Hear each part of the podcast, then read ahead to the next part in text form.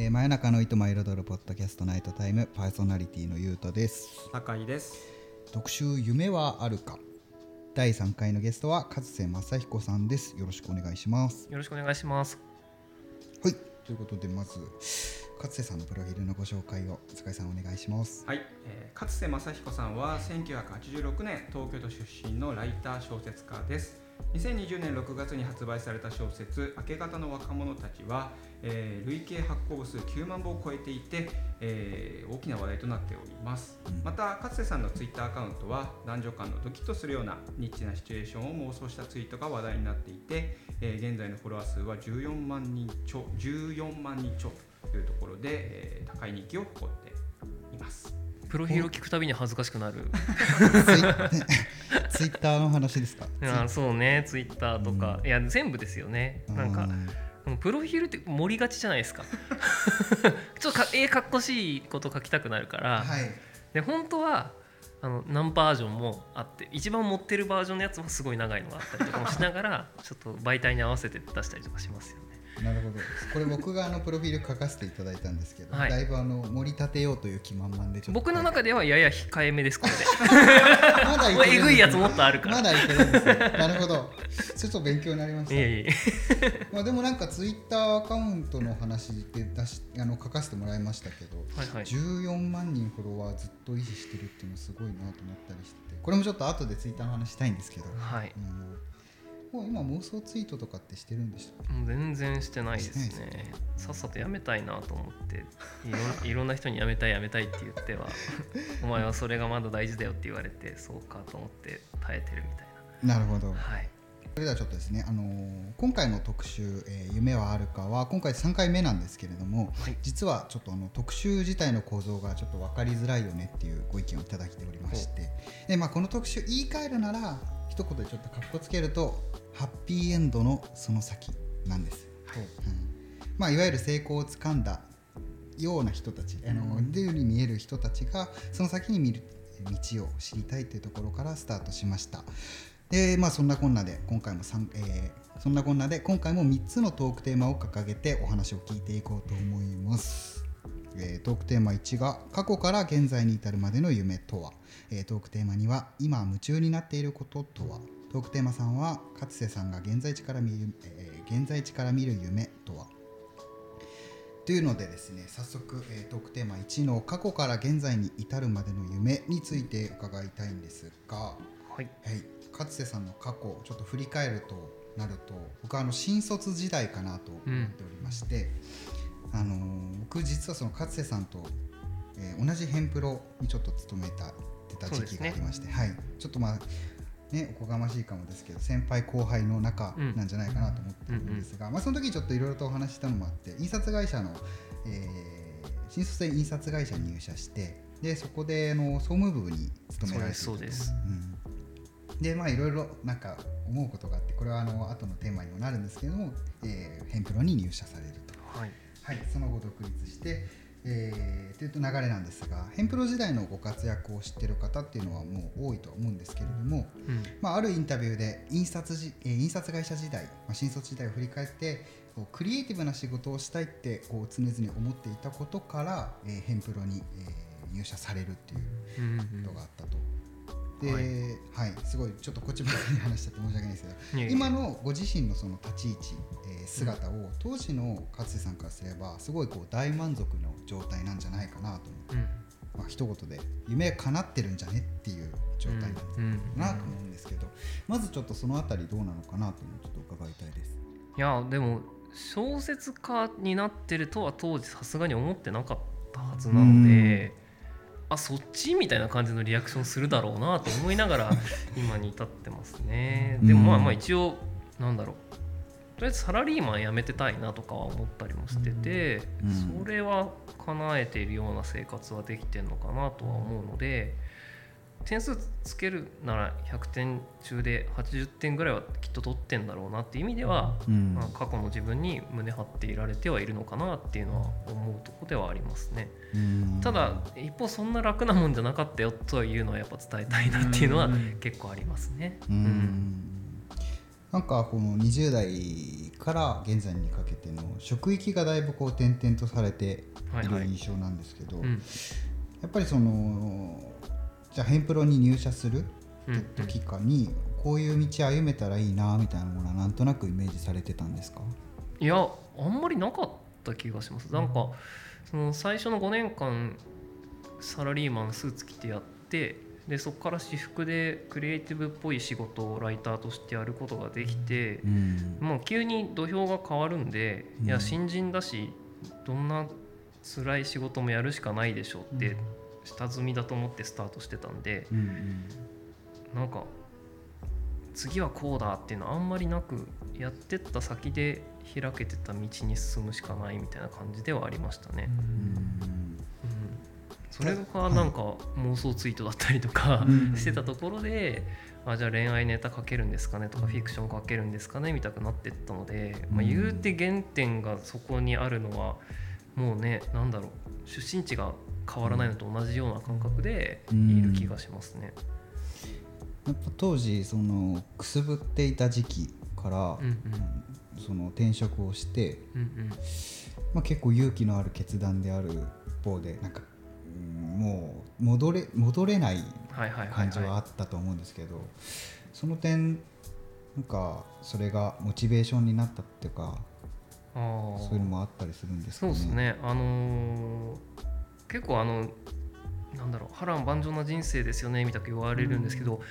個人的にそのダイブした感覚、うん、あの飛び込んだぞっていうのはこの本当サラリーマンからヘンプロに移る時しかなくって、うん、あとは結構階段が1個前にあるから登るだけですっていう感じだったんですけど、それのジャンプはでもなんかやっぱ恐怖もすごいあるんですけど、うん、いや65歳までこのサラリーマン生活やるのよりは きっとマシだろうっていう。まあ、その比較ですよね。でもう飛ぶしかないか今だなっていう感じで20 27歳か。なるほど。にはい。飛びましたね。でまあ、はい、それはその5年間散々しんどかったんで、うん、これよりしんどいことはないでしょっていうポジティブさでいったような気もして、まあ、今でも結構それでいってる気がしますね。なるほどな。なんかその夢のテーマにちょっとつながるんですけど、はいはい、こうなりたいみたいなこととかってあったりしたんですか？そのとにかく今の現状から変えたいっていう気持ちばっかりでこう、うん。うん、今なんだろう見切り発車的に動いたのか、はい。はいはい、俺はなんか糸井重里になるんだみたいなモチベーションにいったのかああいや強烈な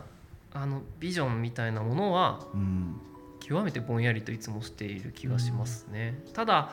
うん例えばそれこそ糸井さんで言ったら、はい、あのコピーライターなのにマザー2出せちゃうし、うん、っていう幅の広さみたいなところに憧れたりとか、うんうん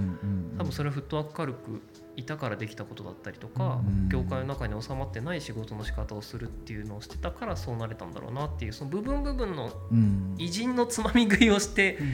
うん、なんかぼんやりと未来図を描くっていうのは今でもきっとやってることだと思いますね。再現性がなかなか、まあ、ない気もしてて。いや嫌ですよね再現性あったら。だってだって俺俺の道だしなと思ってでもあの昔はなんかイベント登壇とかしたり、うん、その企業に講演会呼ばれたりしてどうやったらバズるんですかっていう、ね、うん、よくそのウェブの記事とか広告をどうやってネットでバズらせるかみたいなやつに呼ばれてたんですけど、うん、なんか呼ばれるたびにうまく言葉にできなくってそれは多分感性によるものがすごく強い発信の仕方とか文章の作り方してんだなと思って、で、えっと、ちゃんと喋れる人も同期というかね同じ業界にたくさんいて、あじゃあ俺はやっぱハックできない何かをやってるんだなっていうことに気づいて、ある日からもう企業案件の講演会とか全部断るし、ライター講座とかもなんか教えれることがないから、っていうか再現性あったらやっぱり嫌だなって気持ちがどんどん強くなってって、そこら辺から自分の多分なんだろう物書きとか作家とかアーティスト性みたいなものを大事にしようっていうふうにシフトしてった時期かもしれないですね。なるほどな、うん、いやそれがすごいんですよすごいなっていうかもう圧倒的にもうなんか憧れても無無駄というかなんだろうなななりたくてもなれない何かっていう、アーティスト感みたいなものをすごい突きつけられたなと思って。勝瀬さんの今今のこの歩みってなかなかない気がしてて。そうね、あとは時代だったんじゃないですかね。そのツイッターのテキストだけで、なんかワート盛り上がって企業案件まで持ってくるぞみたいなスタンスの人当時はすごく少なかったから、まあ、その希少性みたいなところで名前が売れててで、まあ、当然後追いでそういう人たちバーッと増えてったんですけど、まあ、その頃には自分は違う仕事やってればいいやっていう感じでいつもこうずるいタイミングで抜けてったりとかするからなんとか生きてて。で多分共通してあるのはそういう嗅覚なだけな気がしますよね。なんかこのタイミングでもうやめといた方がいいやって思うジャッジとかそういうのはなんか分かんないですけど人一倍強くあるんだろうなって思いますね、生存本能みたいなものだと思うんですけど。なんかほんサバンナの草食動物みたいな感じな気がします。なんか向こうからライオン来る気がするって思ったらさっさと逃げた方がいいとかなんかあっちが干ばつの予感がするから雨が降る方に行こうとかいうジャッジだけはなんか多分野生の感的にずっと備わってんだろうなって気がしますね。いやすごい。やっぱうん今ちょっと勝瀬さんの凄さを改めてそうですね。先ほどあのなんかポロッと言われましたけどそのハックできない何かを持ってるんじゃないかっていうのはなんかまさにそうなんじゃないかなと思っていて、ちょっと昔のそのインタビューとかもあの見させていただいたんですけどその中でそのツイツイッターの、ところもちょっとマーケティングっぽくちゃんと研究してやってましたよっていうことを言われていて多分そういう記述を見るとなんか講演してほしい企業の気持ちはすごい分かるんですよね、うんうんうん、どうやったらこうもっとフォロワー増やせますかって聞きたくなるけど多分その研究したマーケティングっぽいところはあってもそれをどう表現するかのところに多分カッセさんのクリエイティブっていうところがきっとこう表現されてるのかなっていうところで、うん。うん、なんかそのなんか2枚重ねっていうかこう頭で考えているところとクリエイティブのところっていうところがあると、特になんか憧れる人とかは、うん、なんかちゃんとその2枚あるってことを含めて憧れると、なんか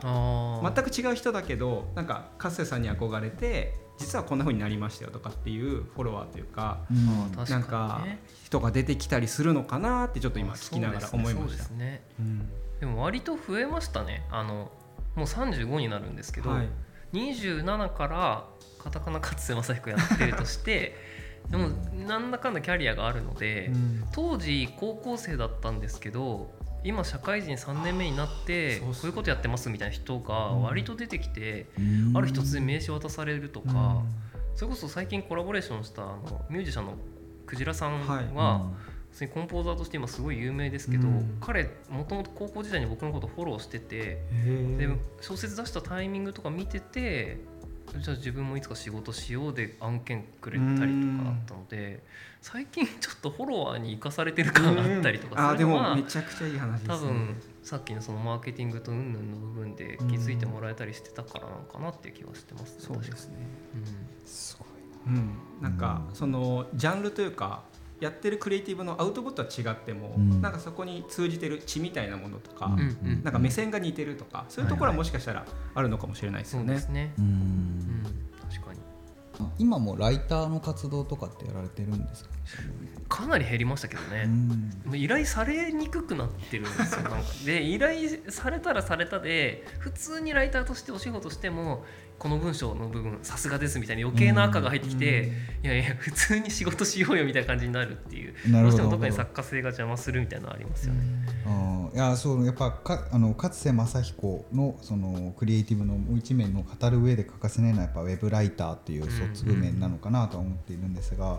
うん、なんかその、まあ、時代で時代性もあって割とその顔アイコン出して企業の人にお話聞いてきましたみたいなすごいカジュアルな記事が流行ったりとか。まあ、今だとあの最近だと yoasobi さんの、うん、えー、ライブレポートとかもやってましたね。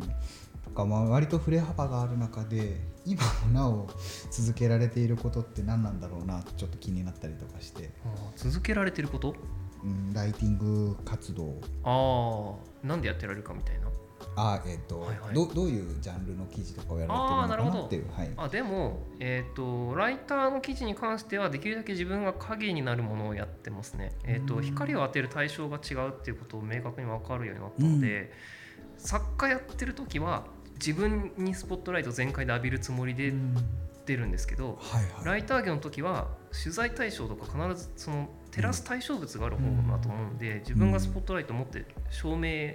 役をやってる気持ちで仕事を選ぶようになったので、えーと、インタビューするにも顔出ししないようにしてるとか、匿名性できるだけ高めるっていうこととかはずっと意識してやっていますね。かつてフィルターみたいなのがかかんないかかんないようにしているっていうのはすごくありますね。え今もじゃなんか無無記名でやられたりとかもしてありますたまに、えー、うん、告知一切してないんですけど、出してる記事とか結構あって。まあでも減りましたけどね。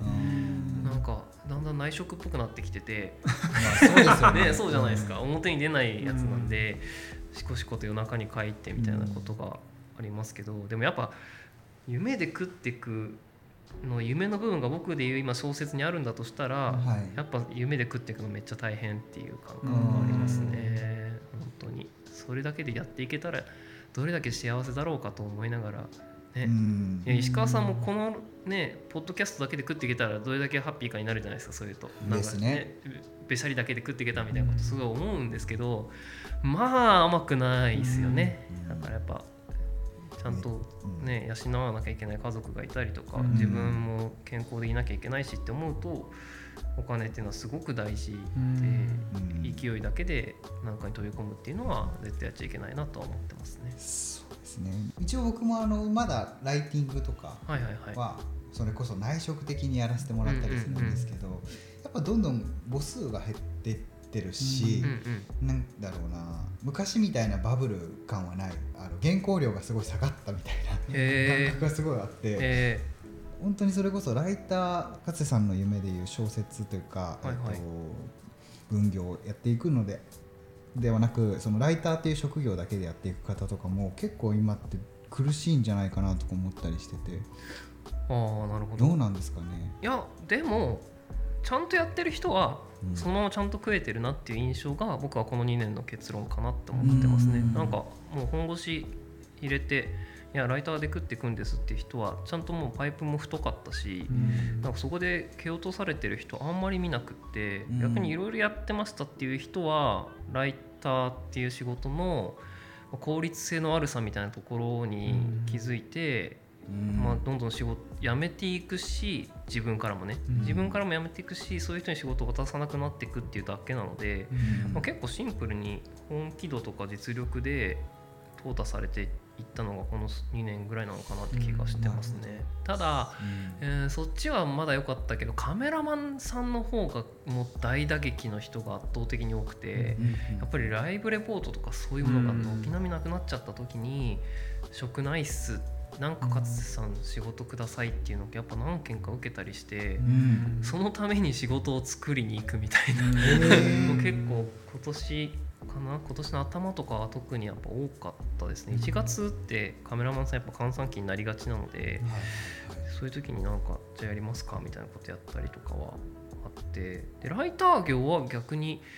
なんか仕事くださいって言ってきた人いなかったですね。で他で食う道見つけてるかちゃんと太いパイプでやってるかっていう感じだったので意外とそのコロナっていうものにおいて変わった世界っていうのは実力をちゃんと見せただけな気もするなっていう印象ですね。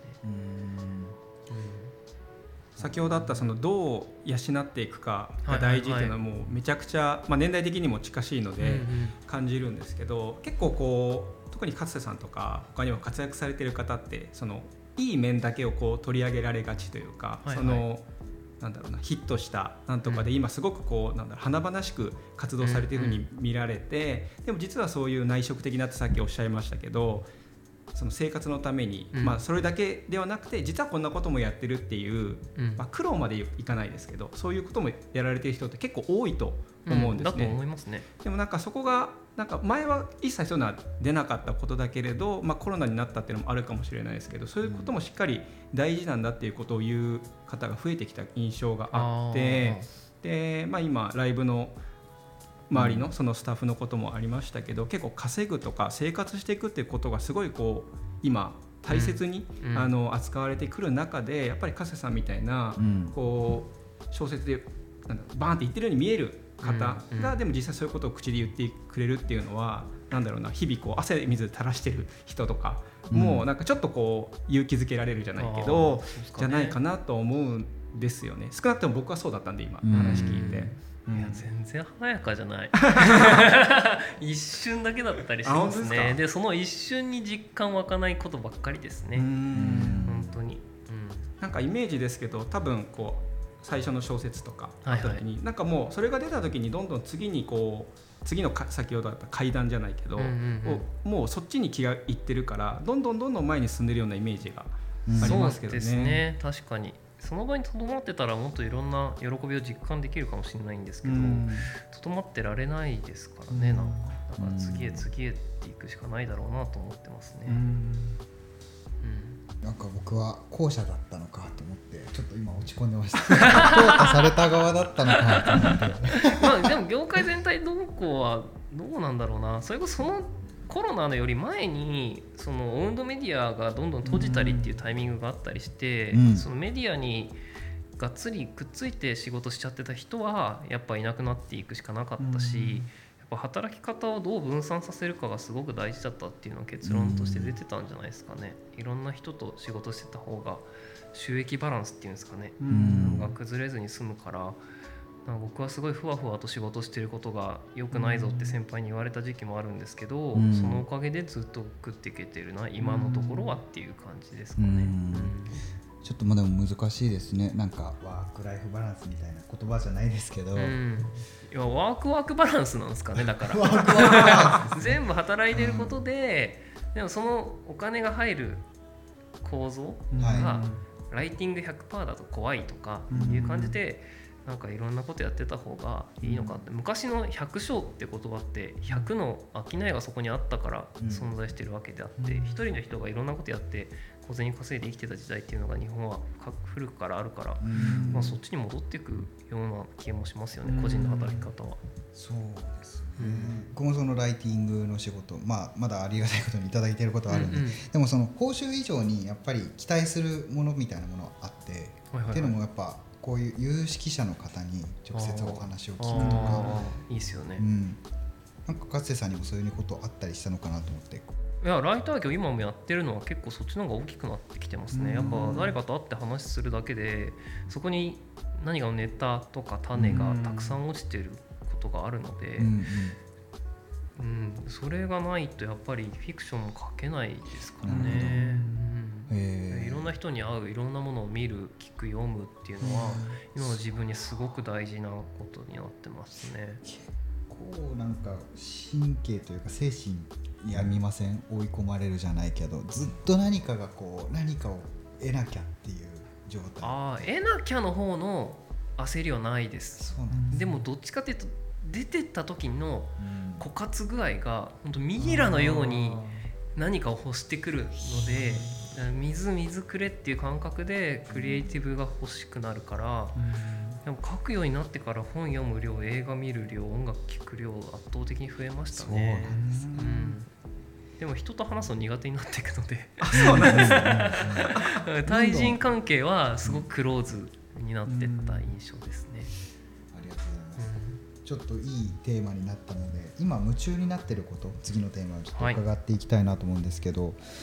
そんな今の勝瀬さんが夢中になっていること何に夢中になっていますか？うんこれ難しいですね、うん、何なんだろう。生活？生活、うん、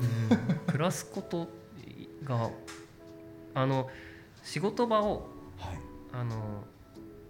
海沿い海の近く歩いて海まで20分ぐらいのところに1個設けてるんですけど、うん。はい、そこ4畳半しかないですけど初めて仕事に集中する空間を自分だけで作れるので、うん、植物置いたりとか、うん、何の本を置いてどんな音楽かけてとか暮らすことみたいなことにすごく密接になってきたりとか、仕事してるとカッコじゃねえわ。あれは何？ピーヒョロロロロってトンビですね。トンビ。が鳴いてたりとか、4月5月ぐらいだとウグイス鳴いてるとかそのウグイスが若い頃めっちゃ下手だったのが、なんか夏ぐらいに突然めっちゃ上手くなってるの聞いたりして あいつ同じやつかな成長してんなとか、そのなんかね人じゃないとこと接点触れてその中に生きてる感があるとでそれを実感できてる時に、うん、メンタル落ち着いてるなって単純に思う、うん、なんかネットにねニュースにとか荒れてとかあんまりない時に、じゃないとそういうの気づけないから。そうですね。あとやっぱ子供がいて視点がどんどん下に下がっていくんですよね、はい、道に落ちてるものとか生き物とかにすごく注力するようになるので、なんか見えてる景色が少し最近は変わってきててどんどん都心への関心が弱まっていくから、うん、最新スポット流行スポットが とにかくどうでもよくなってうん、なんか逆に長く存在してるものとかに価値を感じるし自分もそうなりたいなっていう気持ちが強くなっていくっていう意味では、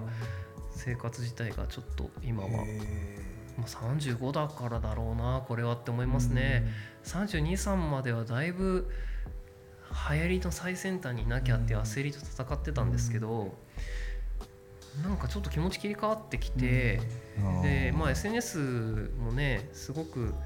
なんだろうな、うん、価値観のアップデートとか、はい、えー、高い倫理観を持って生きることみたいな風潮になっていく中で、まあ、正しさがどんどん重たくなってきてるとこもあって、生きしづらいからなっていう時に見なくてもいいかっていう時間が増えてくると、なんか流行りものとかを抑える必要もなくなってくるので、気がどんどん楽になっていくっていうところがあったりとかして、うん、結果手間手元その生活手の届く範囲のことに夢中になってる気がしますね。観葉植物とか育てるのめっちゃ今ハマってます。だからいいですね。先輩そう流行ってんだよな。なんかであのもっと上の人たちみんな今あのキャンプ行って、ね、焚き火見んのハマってるって言っててい,、ね、いや火見ても絶対楽しくないでしょって俺思ってるんですけど結構5年後10年後は火見えてる可能性あるなとは思って、うん、こうやって参加していくんだなっていうのは感じてますね。はい、なんかそうですね。職業勝瀬さんだからとはないんですけど、うん、やっぱりメンタルをこう整えることが第一にあでもそうそう。それはやっぱめっちゃでかいです。でもライター業の頃は、えーと心の浮き沈みでエンジン燃やし回している感覚すごくあって怒りとか悲しみとかの時にバーッと文章を作るとかはあったんですけどその精神負荷が高すぎてちょっとしんどいなっていうのは明け方の若者たち書いてる時にやっぱあってやっぱコンスタントに何文字書くっていう世界でやるならできるだけなんか心をなぎにするのがすごく大事で、そのためにはネガティブな情報を入れない方がいいなとか、ノイズはできるだけ少なくしたいとかでそうやって離れていくっていうのがここ数年の自分の変化でしたね。これ多分20代の俺が聞いたらがっかりしますね。絶対もっとギラギラしててほしいってまあギラギラしてる部分は当然あるんですよ、はい、野心としていろいろとかあるんですけど、でもなんかそんなにねあの若い子の流行ってるものにちゃんと乗っかっていこうスタンスがなくても今は大丈夫っていうふうに思えてますね。うん、それさっきその割となぎっておっしゃいましたけど、はいはいはい、常にそのあなぎの状態を増やすことで昔そのライター業やっててもうすごい振れ幅大きいところで生きてた時代の時には気づかなかったちょっとしたこう波というか、うんうんうん、もう普段がなぎだから気づきやすくなったとかもあります、ね、確かに。それすごく感じますね。うん小説ってやっぱその風景描写を言葉にしなきゃいけないシーンが多いので、はい目に映ってるもの耳に聞こえる音なんか嗅いでる匂いとかにはすごく敏感じゃなきゃいけないなと思ってた時に、おっしゃってた通り心がなぎじゃないと気づけない変化とかがそこにはあるんだろうなっていう気がしますね、うん、さっきのウグイスのね鳴き声成長したとかなんかまさにそれなのかなとか思って、うんね、確かに確かに。そうかもしれないです、いいな。でもあと5年か 10, 10年ぐらいしたらあれですか毎日感謝の政権好きを1000回 やって。やってるやってる。本当に。俺じゃなきゃ見逃しちゃうって感じになってくると思う。いやそのなんか悟りの域じゃないですけどなんかそれを要は瞑想とか悟りみたいな言葉でこう、うん、僕は今こういうふうに捉えてるんですけど、はい、そうなっていくんだなと思ってそれが大人になるってことなのかなと思って。ってありましてそうですね何なんですかね。いやでもすごくいいですね。うん。なんかでも今はそうっていう感じですね。マインドが。もしかしたらこれがもっともう一回都心に戻ろうって思う気持ちが出てくる時もきっとあるしそれすらもまあこうゆらゆらとその時のコンディションでいいのかなって気はしてますね。藤原宏さんとかどうなってるんですかね。思う。本当に